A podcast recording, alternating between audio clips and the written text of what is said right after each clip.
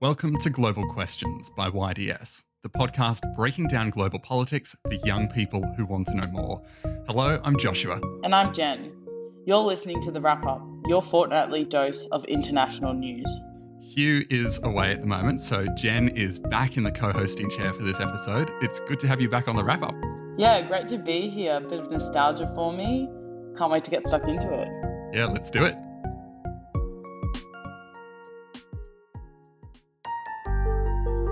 Over the last few days. We've been reporting over 40,000 cases every day. But now the bigger worry is whether it's mutant variants of coronavirus disease that are leading to the spike in cases.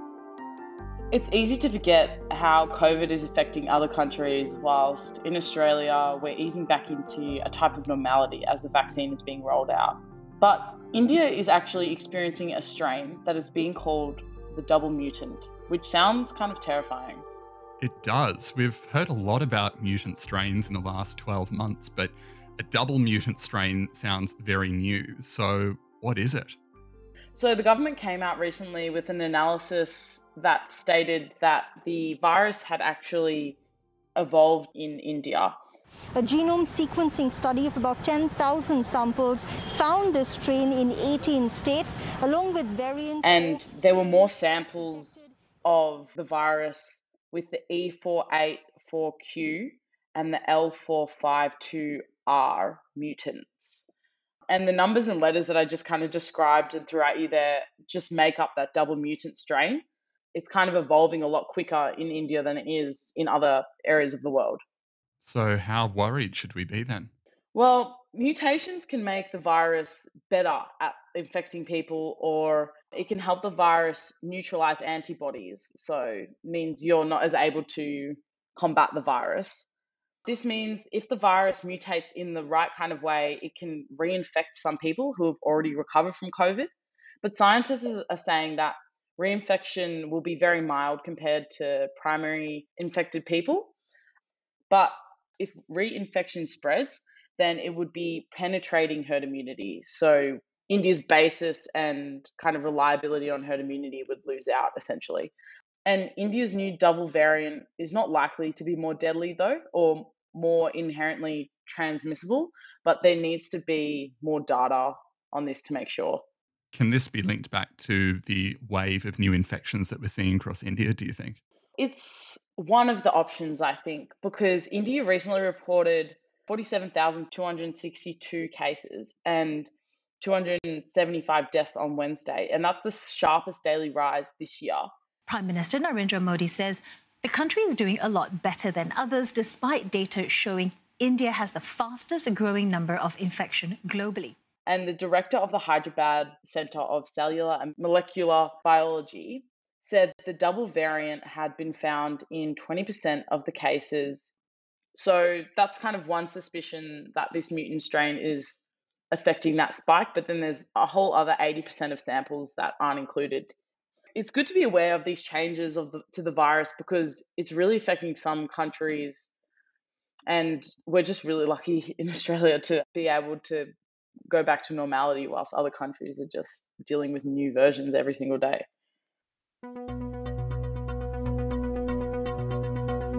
美国等一些西方国家就新疆进行的指责完全是基于谎言。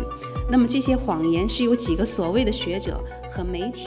Jen, that was a spokeswoman from China's foreign ministry launching an extraordinary attack on some really famous Western brands. Just last week, the Chinese government called for consumers to boycott companies like H&M, Nike, Adidas, Zara, and Burberry and if you watched the news over the weekend, you would have seen that Chinese consumers certainly listened. There was footage online of Nike shoes being burnt, and major Chinese celebrities also cancelled their advertising contracts with these brands. And out of all of the companies that I mentioned, arguably H&M has been hit the hardest. Not only can you not buy anything for H&M's official store, it's been shut down. You can't find any searches on shopping sites, but you can't even find H&M on map apps anymore. So, why is the Chinese government so angry at Western companies? Well, it's largely because of statements that these companies made last year, criticizing China for some human rights abuses. You see, there's a lot of evidence that China is persecuting Muslim Uyghurs who live in Xinjiang, a region in northwest China. We chatted about the situation in Xinjiang on Global Questions a few months ago. I actually interviewed Nathan Ruser, researcher, and Nuria Yu, a Uyghur woman.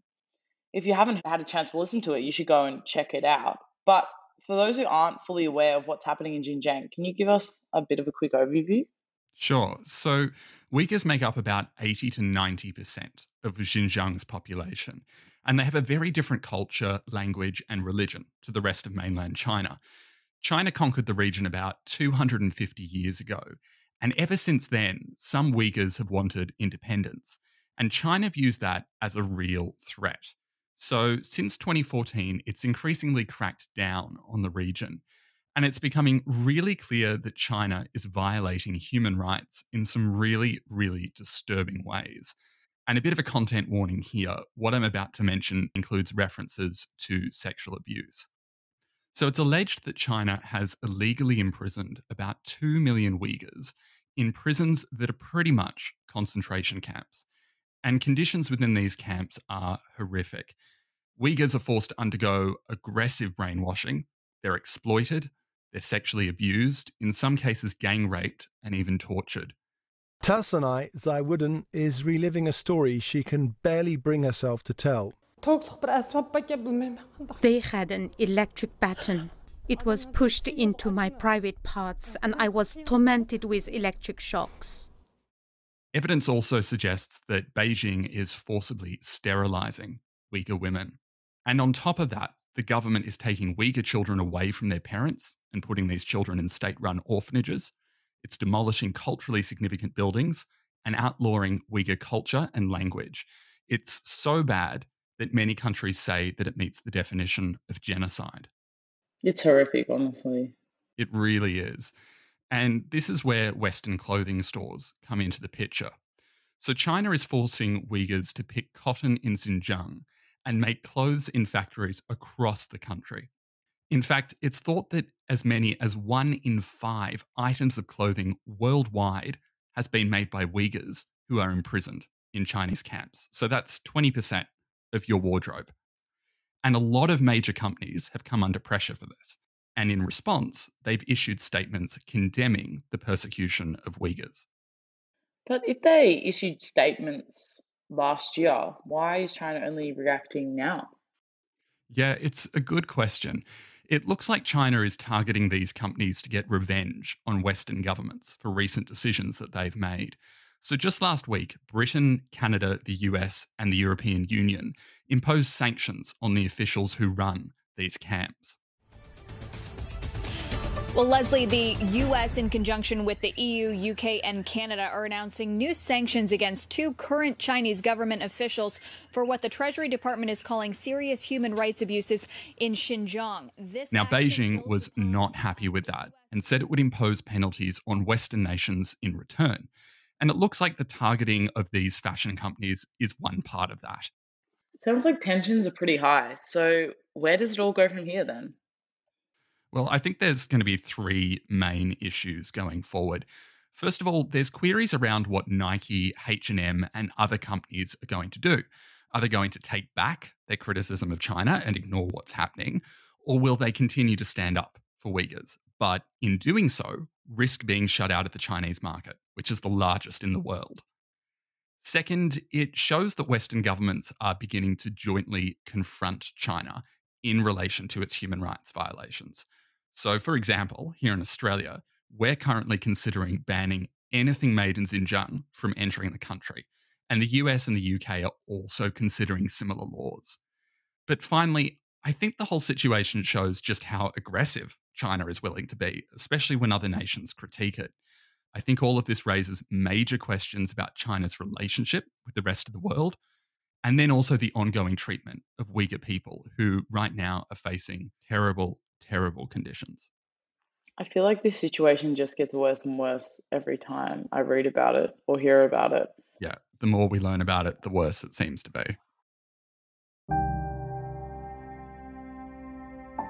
Over the last few years, the very deeply rooted crisis in Venezuela caused more than 5 million persons to flee across the country borders. And has also caused uh, a real deterioration in relations between Colombia and Venezuela. Venezuela's military says it's been fighting Colombian armed groups in rural areas for decades now. And Colombians are being forcibly displaced due to the conflict and not being able to live their lives on that in that border region. Essentially, Colombia and Venezuelan tensions have been rising due to the pressures of the pandemic, but mostly because of the decades old conflict.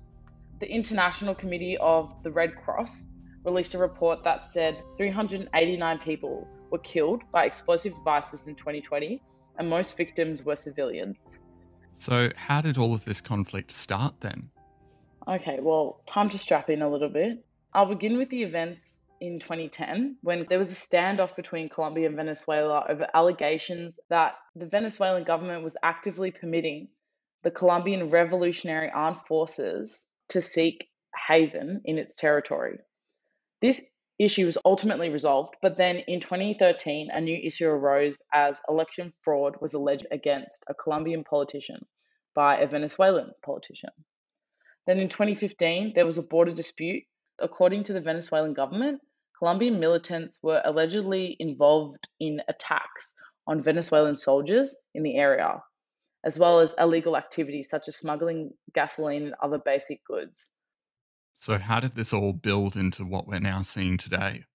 In 2018, when Trump was elected, he made comments that he would actually intervene in the conflict by sending military to Venezuela. We have many options for Venezuela, including a possible military option if necessary. And the Colombian government tried to distance itself from those comments, yet Venezuela kind of took off with it and started to attack bridges and issue airstrikes. And things just kind of started to snowball from there.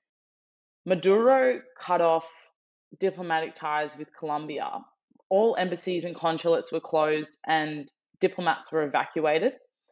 Colombia's defense minister summoned the media to gain evidence proving Venezuela was sheltering and coordinating with the National Liberation Army to plan an attack against Colombia. So, all these events have caused such considerable tension and along the border between Venezuela and Colombia, people are just not able to return to their homes or enjoy their lives. 4,000 Venezuelans are seeking shelter in Colombia's border town, Arauquita, following days of clashes and bombings between Venezuela's military and a Colombian armed rebel group. So it will be interesting to see if they can come to an agreement at some point and get these people back to their homes.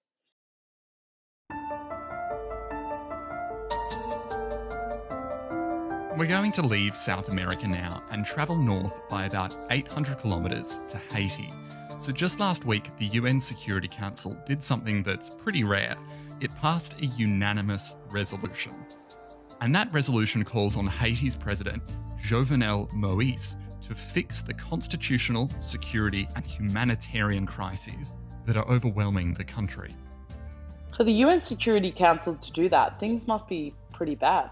What's been going on? Well, let's first of all take a look at the constitutional crisis.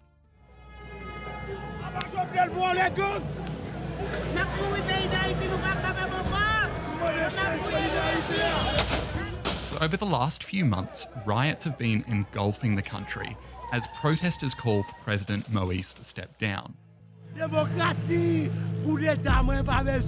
Democracy, kidnapping now, Haiti's politics have always been pretty turbulent. It's had 21 presidential administrations since 1986.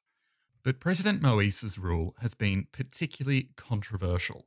He only narrowly won the 2016 election, and there were claims that he did so using voter fraud.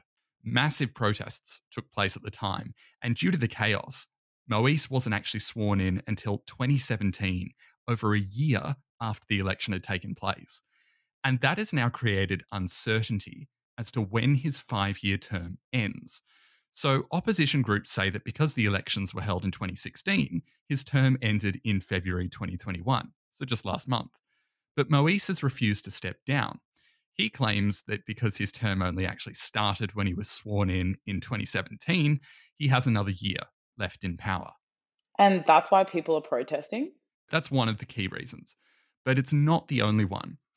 Moise has announced plans to rewrite the entire constitution of Haiti. And these changes that he's proposed would give him significant power. First of all, it would allow him to run for a second term but it would also give him control of the military and prevent him from being prosecuted for any crimes he commits while he's president. What's more, it would abolish the role of the Prime Minister and get rid of the upper house of Parliament. So, all of that has led the opposition to claim that Moise is trying to seize power and establish a dictatorship. And in light of Haiti's history of violent dictatorships, a lot of people are sharing that concern but it's arguably a little bit more complicated than that. Most Haitians agree that the current constitution is unworkable and helped create the current political crisis that we're seeing. And second, President Moise has actually said that he won't run for president again or try to stay in power. But a lot of Haitians clearly don't trust him. Last month, the opposition declared that they were going to elect an alternative president and that led Moise to claim that they were organizing a coup. President Moise told reporters his political rivals had plotted to overthrow his government and have him killed. 23 opposition leaders were arrested on Moise's orders, and that made the protests that we've seen in recent months even bigger. Hundreds of thousands of people have taken to the streets in demonstrations that have turned deadly. This was a day promising revolution against President Moise. It was consistently and indiscriminately stamped out. Drive-by shootings by the police continuous. But the situation is so chaotic that even some police have been protesting, and there's been evidence that they've actually been setting fire to parts of Port-au-Prince, Haiti's capital. On top of all of this, the judiciary has gone on strike, and parliament is practically non existent after President Moise dissolved it. The UN also mentioned a security crisis. What's going on there? Well, the Security Council was referring to powerful armed gangs that are wreaking havoc across Haiti.